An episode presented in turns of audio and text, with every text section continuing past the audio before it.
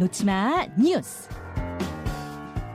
놓치마 뉴스 강승희 씨 어서 오세요. 안녕하세요. 여러분께 조금 전에 냈던 퀴즈 제가 강승희 씨한테도 지금 광고 나가는 동안 냈는데 하나도 못 맞추시네요.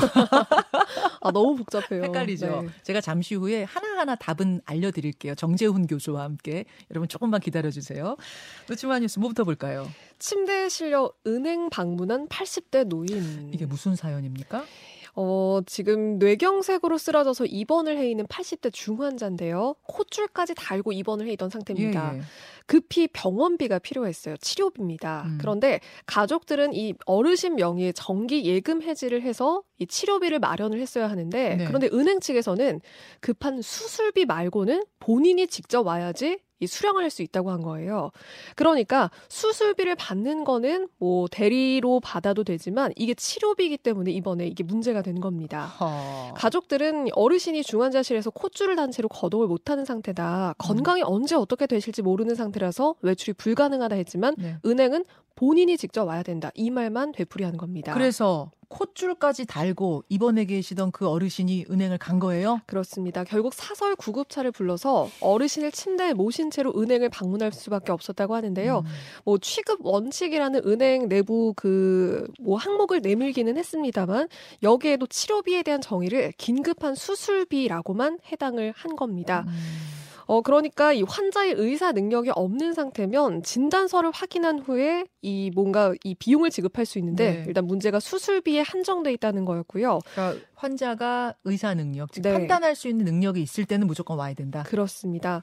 그리고 치료비가 필요한 경우에는 예외에 해당하고요. 이거는 은행 내부 규정을 따를 수밖에 없는 상황이라서 지금 좀 은행마다 약간씩 규정이 다른 걸로 지금 알려져 그러니까 이 있습니다. 은행원 분 얘기는 아 저도 지금 상황 보니까 너무 딱한데 규정이 이렇습니다. 제가 저도 직, 직원인데 어떻게 하겠어요? 네. 이제 이런 거잖아요. 그러니까 이게 과거에 사실 제3자가 예금을 수령을 했을 때 뭐 가족 간의 분쟁이라든가 이런 음. 것들이 발생한 적이 있어서 저는 아마 이해는 돼요. 네. 이해는 되는데 지금 얼마나 좋은 미디어들이 있습니까?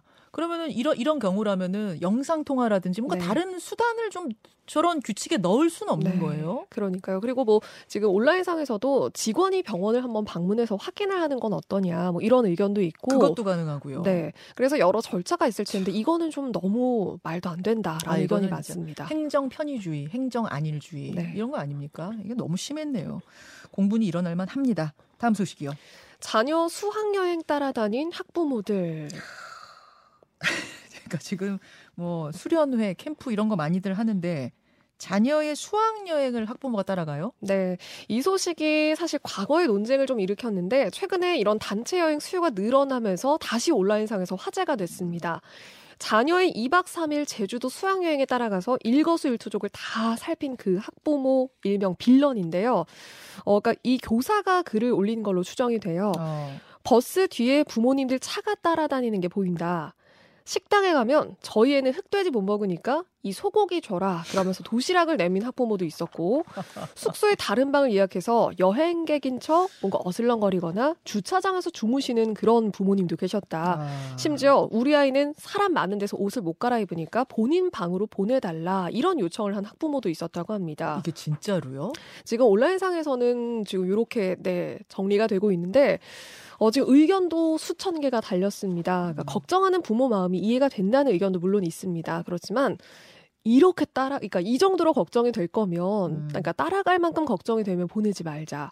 또 아이들도 사회생활인데 부모가 이걸 좀 해친다. 음. 이런 의견도 있었습니다. 아니 뭐 이 정도면은 뭐 건강상의 문제가 이- 있는데 너무 너무 너무 아이가 가고 싶어 해서 어쩔 수 없이 뭐 이런 거면 또 모르겠어요. 네. 건강에 뭐 치명적인 문제가 있는데 그런 게 아니라면 이거는 이해할 수 없는 네, 행동이고 그런 거라면 뭐 선생님한테 양해를 구했어야 되는 것도 맞는 것 같고요. 그 정도면 안 보내죠. 네. 안 보내고 자율 선택이거든요. 이 정도 뭐 학부모라면 뭐 아이 결혼도 대신해주고 회사도 대신 다녀주시고 뭐 이- 이래야 되는 거 아닌가? 좀좀 이해가 안 가네요. 다음으로 가죠. 마약 파티룸 등장에 14살 마약 사범까지 있었다. 파티룸이라고 하면은 말 그대로 이제 실내에서 소수가 파티 즐길 수 있게 해주는 네. 그런 룸들 많잖아요, 요즘. 맞습니다. 예. 근데 마약 범죄를 벌였어요. 그렇습니다. 보통 파티룸에서 술을 즐기는 것처럼 마약을 즐기고 있었던 거예요. 음. 마약 파티룸이 사실 최근에 좀 새롭게 마약 범죄 공간으로 등극한 그런 곳이거든요. 어. 우선 경기도 김포의 한 파티룸은요. 겉보기에는 파티를 즐기는 뭐 공간, 뭐 악기 같은 음악 장비도 있고 데코도 해놓은 그런 공간인데 네.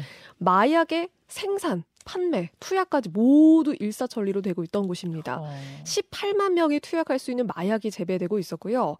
어, 그런데 이렇게 좀 종합을 해봤더니 작년에 이 경찰에 붙잡힌 마약 사범만 12,000명이라고 하거든요. 이게 아. 역대 가장 많은 숫자입니다. 한 해 12,000명. 잡힌 게 12,000명이요? 맞습니다. 네. 그리고 심지어 17살의 와. 마약 조직 총책도 있었고요. 네. 투약자도 14살도 있었습니다. 최연소가 14살이었습니까? 네. 그러니까 세상에. 다크웹 같은 그런 어둠의 경로를 통해서 10대들도 뭐 SNS나 이런 데를 통해서 좀 마약을 음. 너무 쉽게 구할 수 있다는 게 지금 문제로 계속 지적이 됩니다. 지금 강승희 씨가 준비해 오신 저 사진, 보여드리고 있는 저 사진이 파티룸에서 지금 대마초 재배하는 네, 건가 봐요. 맞습니다. 와, 식물원 같네요, 식물원.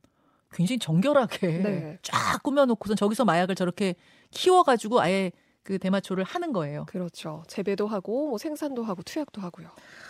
무섭습니다. 14살 투약이라니요. 하나 더 보죠. 흑인 죽도록 패고 천하태평했던 미국 경찰. 지금 미국의 분위기가 심상치 않습니다. 그러니까 3주 전쯤에 귀가 중이던 흑인이 미국 경찰들한테 무자비한 폭행 당하고 숨지면서 네. 벌어진 일인데 미국 대통령들까지 나섰어요. 맞습니다. 전현직. 네. 지금 이게 경찰의 바디캠에 찍힌 영상이 최근에 공개가 되면서 지금 미국 사회에서 공분이 거세거든요.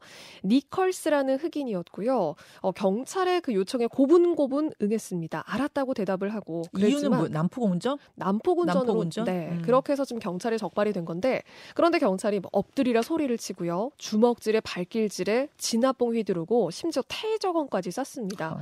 그런데 뭐 저항을 하거나 했던 경우가 아니었는데도 지금 뭐 이런 무자비한 폭행이 이어졌고요. 음. 심지어 얼굴에 그 페퍼 스프레이, 그러니까 좀 따가운 그런 스프레이까지 뿌려가면서 아주 고통스럽게 진압을 한 걸로 알려졌어요. 예. 결국 열흘 뒤에 사망했습니다. 예. 그런데 더 충격적인 게 이후의 경찰의 태도예요. 음. 무자비한 폭행 때문에 사람이 길가에 쓰러져 있는데도 뭐 거리에서 태연하게 이야기를 나누고 음. 뭐 경찰들끼리 주먹으로 이렇게 인사를 하고 음. 그러니까 이런 이런 해프닝 아니 그러니까 이런 일 들이 너무 좀 일상적인 것 같은 그런 좀 경찰의 모습이 지금 도마 위에 올랐습니다. 저는 저는 정말 이해가 정말 이해가 안 가는 게 그러니까 지금 보세요. 다섯 명의 경찰, 그 다섯 명의 경찰도 모두 흑인이에요. 네. 그 경찰들이 저 흑인 청년의 난폭운전을 잡은 후에 위에서 사진을 보면 굉장히 구체적으로 이들의 폭행 과정이 다 담겨 네. 있거든요. 왜냐하면 자신들의 바디캠에도 그러니까 몸에도 카메라가 있고 위에 CCTV도 있고 이걸 다 알면서 네. 어떻게 저렇게 무자비하게 집단 폭행을 할 수 있는지 그러니까 이 폭행에 대해서 정말 아무렇지 않다는 걸 보여주는 그런 장면이 아닌가 싶어요. 지금 그래서 경찰의 과잉 진압 지금 이걸 두고도 지금 정가 이슈로 확산이 되는 모양새고요. 예. 지금 뉴욕, 워싱턴 D.C. 이런 데서는 지금 시위도 벌어지고 있고요. 예. 그리고 뭐 바이든, 트럼프 전현직 대통령도 이건 절대 일어나선 안 되는 일이었다. 지금 음. 메시지까지 냈습니다. 저 경찰들은 당연히 살인 혐의로 네. 기소가 될 걸로 보이고요. 여기까지 고맙습니다. 고맙습니다. 김현정의 뉴스쇼는 시청자 여러분의 참여를 기다립니다. 구독과 좋아요, 댓글 잊지 않으셨죠? 알림 설정을 해두시면 평일 아침 7시 20분 실시간 라이브도 참여하실 수 있습니다.